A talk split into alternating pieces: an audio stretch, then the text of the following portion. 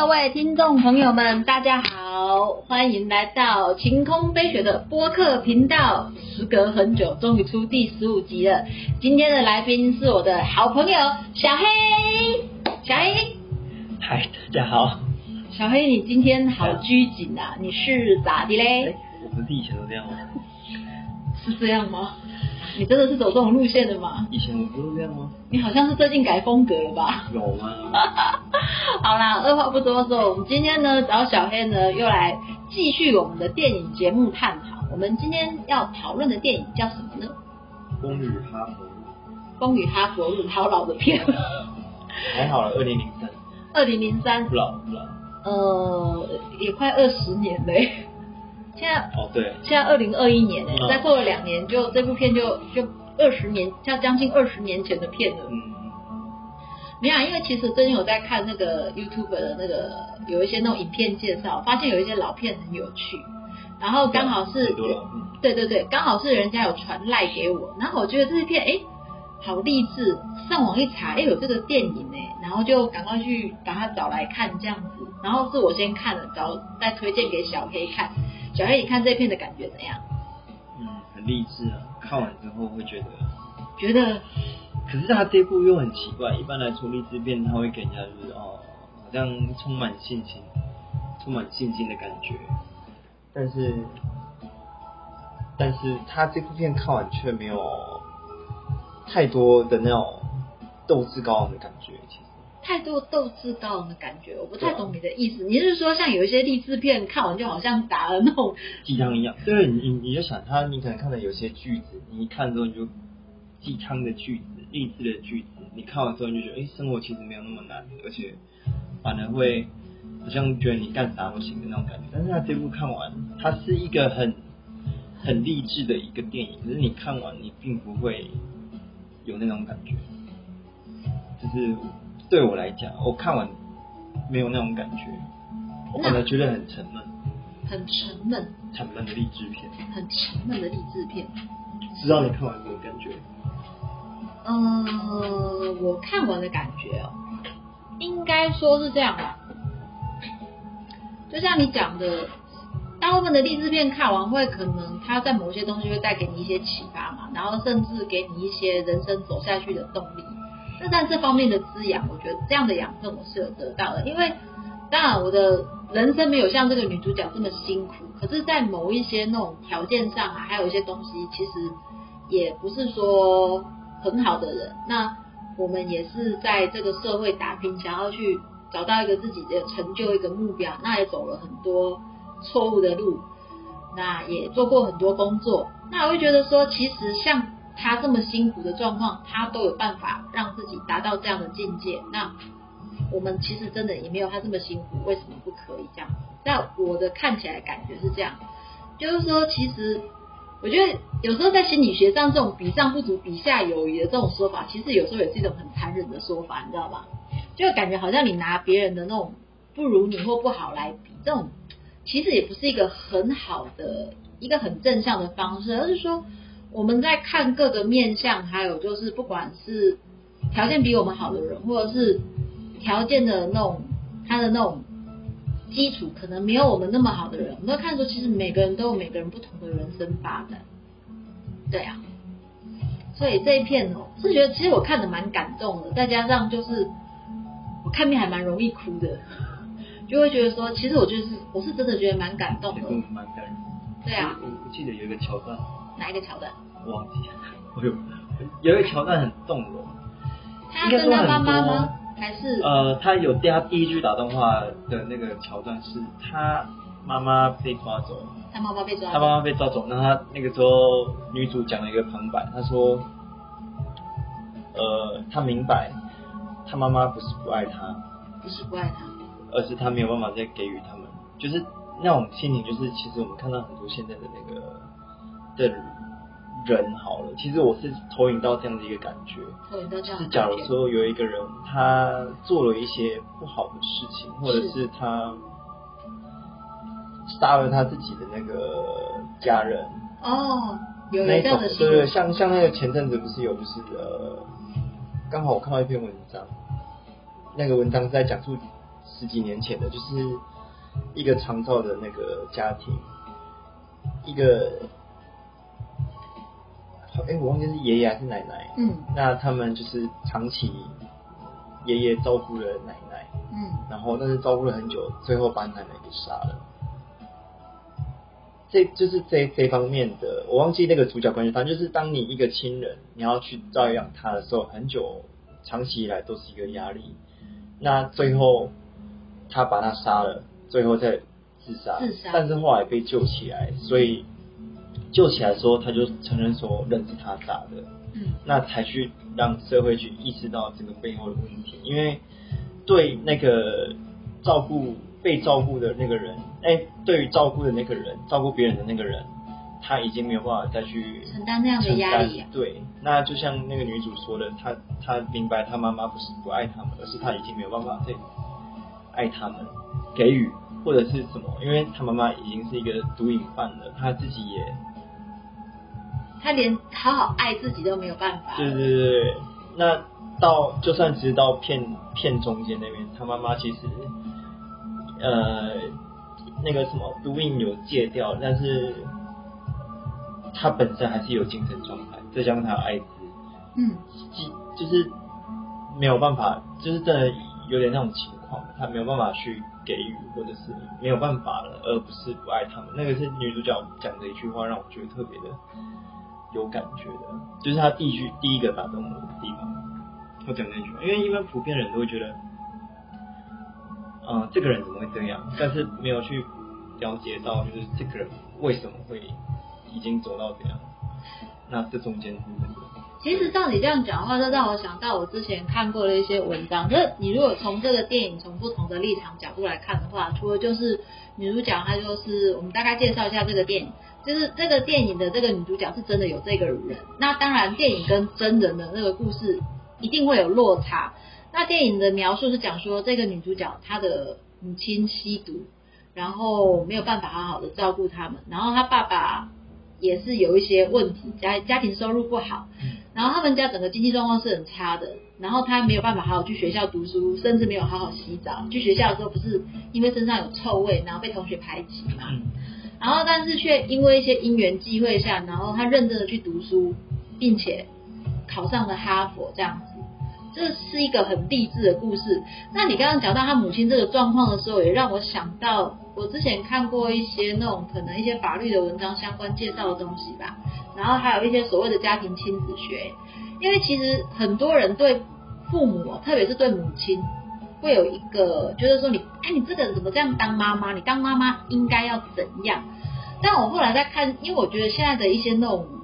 可能一些那种心理学啊，还有一些对人的那一种认知啊，又更进阶、更深层的。比如说，其实没有我们人生的每一个角色，我们大家都是第一次学习，没有说谁天生一定会怎样的，你知道吗？比如说，他结了婚当人妻，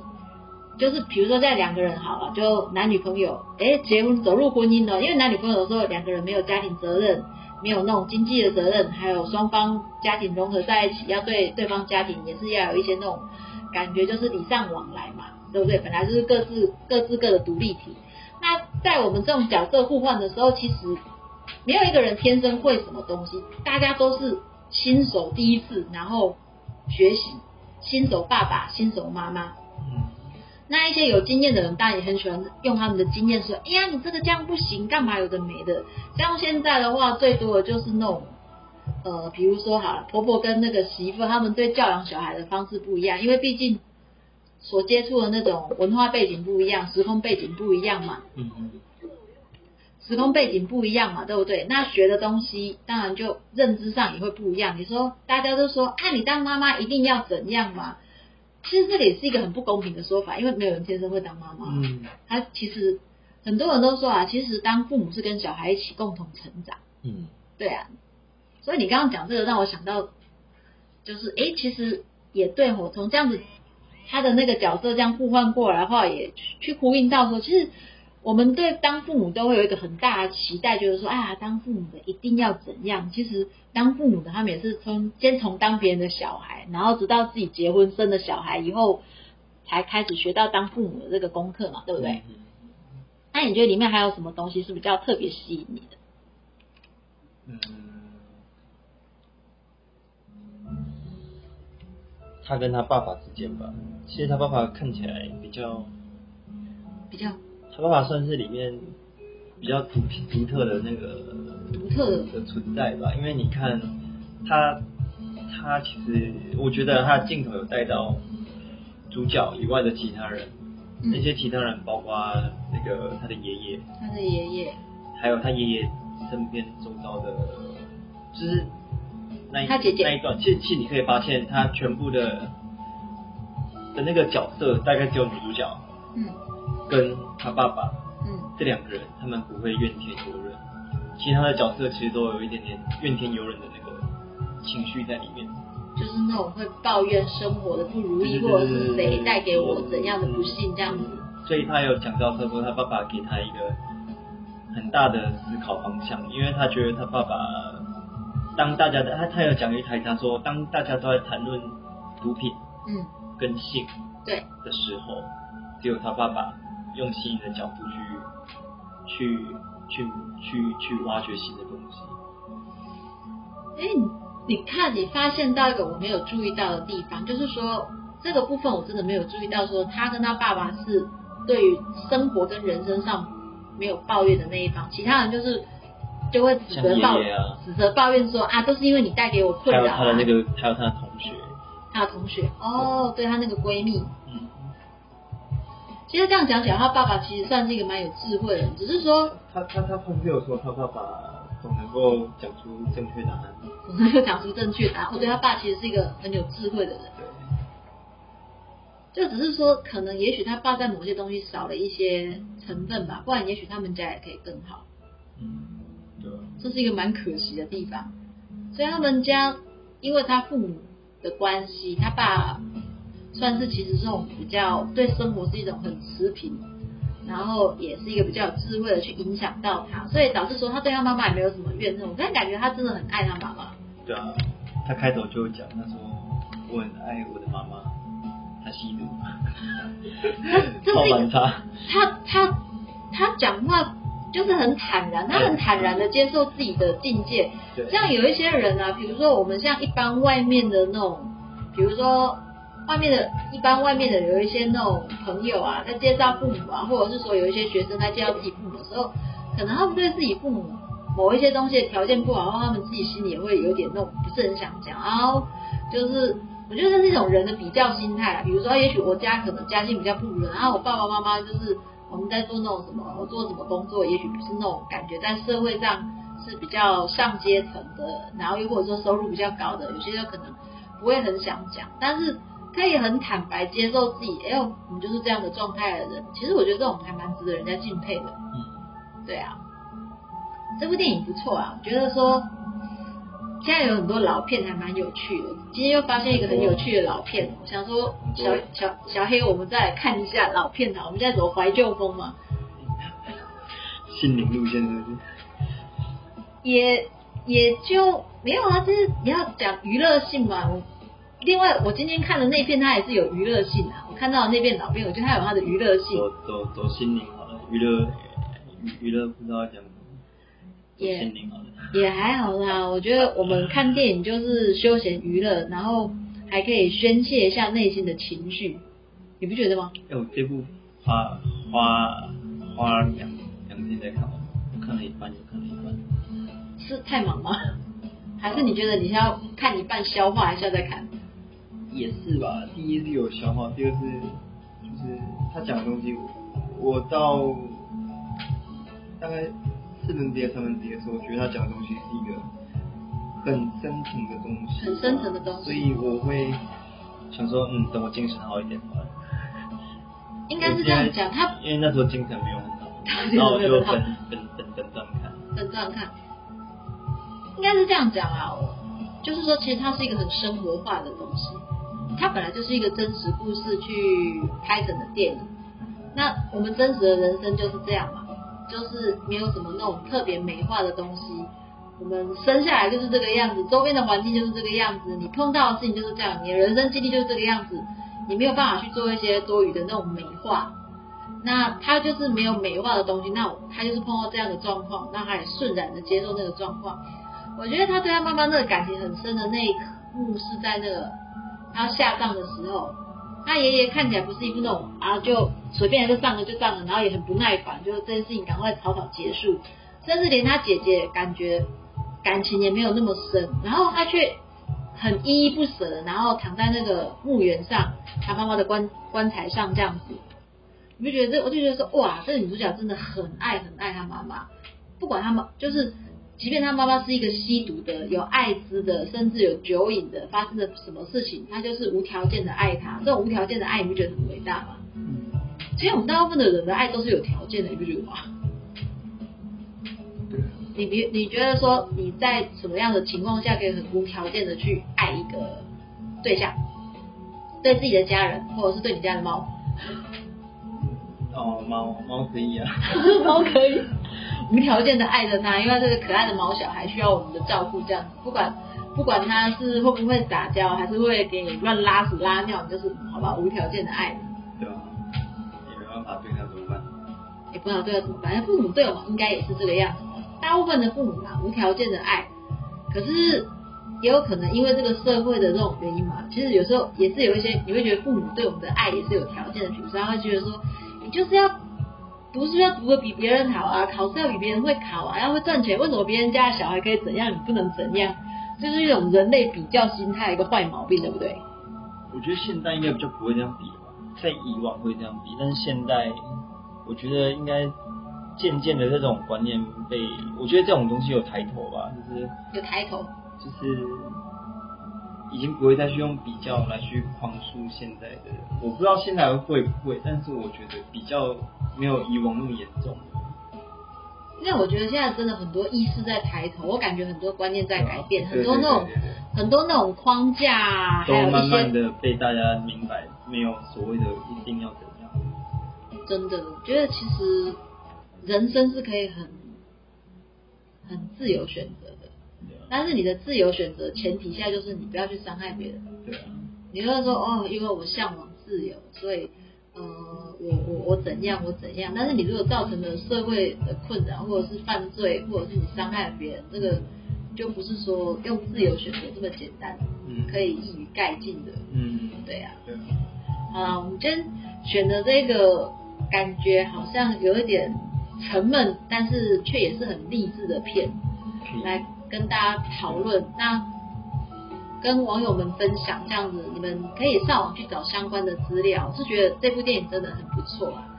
其实现在我觉得看这个片子，让我就是感受到说，不管大环境在哪，我觉得我们人类的那种求生意志，如果你够强的话，只要你相信自己，其实我们真的还是可以走出自己的一片天。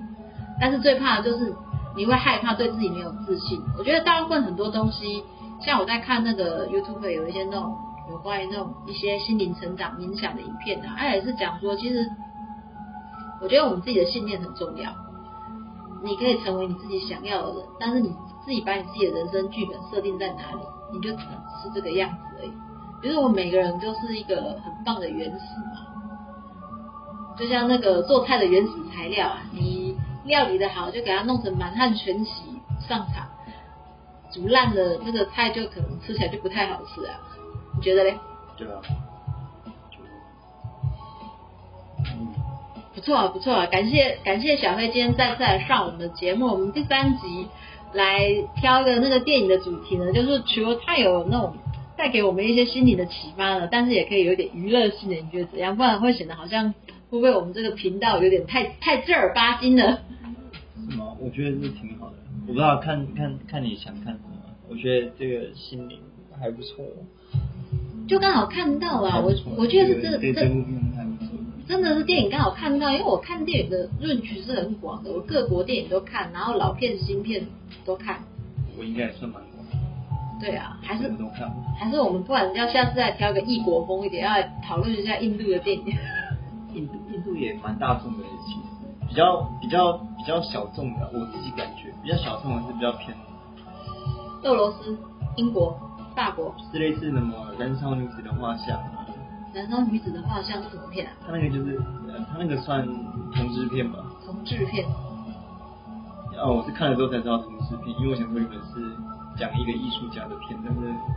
画到现在是同志片。哦。同志片我有看，同志片我有看，反正就是都都会去涉略，但是他那个拍的风格就是会让人家那个会觉得他不会是主流，但是他里面又有很扎实的情绪在里面，就是他可能一个镜头一个回眸。一个画面带到一一个晃动镜头，你就可以感觉到很多故事在里面。